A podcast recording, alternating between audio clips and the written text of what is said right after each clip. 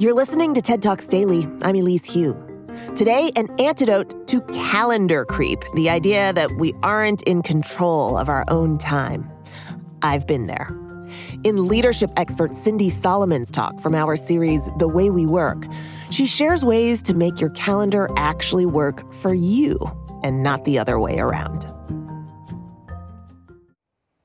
Have you ever reached the end of what feels like a grueling workday only to realize you didn't actually accomplish anything? That it was just meeting after meeting after meeting after meeting after meeting? As a recovering corporate executive, I know we all feel like our time isn't our own, like other people are controlling our calendars and we're simply reacting to their whims. But calendar creep isn't inevitable. There's so much in the world we can't control. We can't control our senior leaders. We can't control our customer demands. And we certainly can't control a global pandemic. But we can actually control our time. We've just forgotten how to do it. I've come up with five easy to implement steps that can take your calendar from working against you to working for you. And they really work. We worked with a big global company and asked some of their leaders to put these tips into practice while others didn't. And guess what? The leaders who used these steps saw significant hours open up on their calendars for, you know, actual work. Tip number one ask yourself do you really need the meeting? We're under the illusion that we need a meeting for everything. We think, I need to make sure so and so's okay with this, so I'll book time. Or I've got a quick question on process, I'll grab a meeting. The reality is, for almost half of the meetings we schedule, we could simply pick up the phone or shoot a text for a quick answer.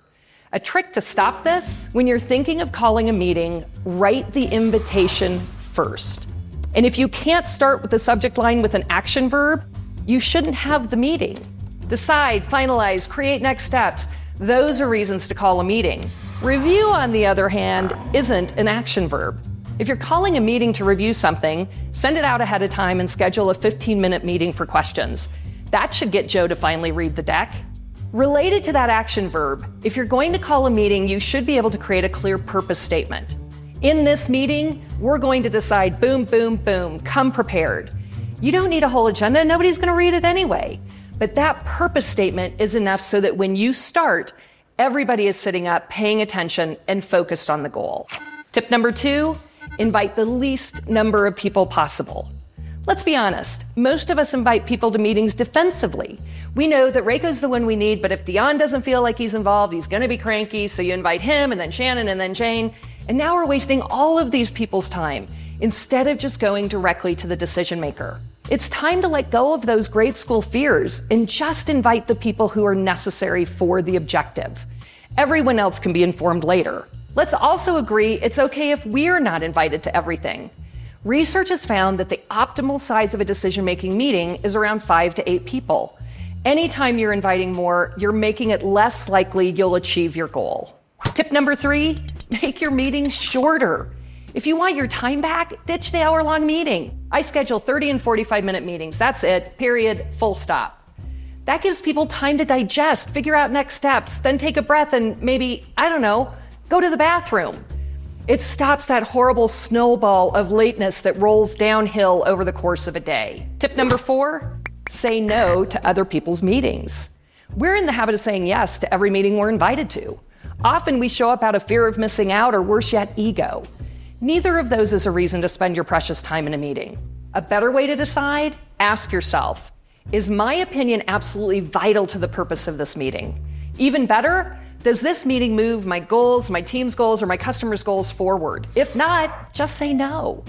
Now, I know what you're thinking. It's hard to say no to a meeting, but it really isn't. Simply tell the organizer the truth. You know that they've got this, and if they need you, simply give you a ring.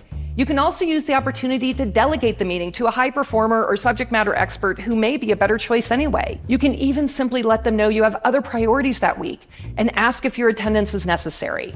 All you need to do is communicate with honesty and clarity. Tip number five be ruthless with your time. As any flight attendant will tell you, you have to put your own oxygen mask on first. It's the only way you can be at your best for others. So give yourself time to do the things you need to in order to feel like a human being. That includes scheduling blocks of uninterrupted time to focus on your own work. If you have a project that's going to take you 10 hours of really focused time and effort, Schedule that time in your calendar. Try putting in no fly zones, two hours a day, a few days a week, at whatever time you're at your most productive. You don't have to make these changes in a vacuum, like it's some kind of secret. You can tell people that you're trying something new and taking control of your calendar. And you do not have to do everything at once. Simply pick one idea and try it. People will not only understand it, but they'll appreciate it. So the only question left is do you have the courage to own your own calendar? I think you do.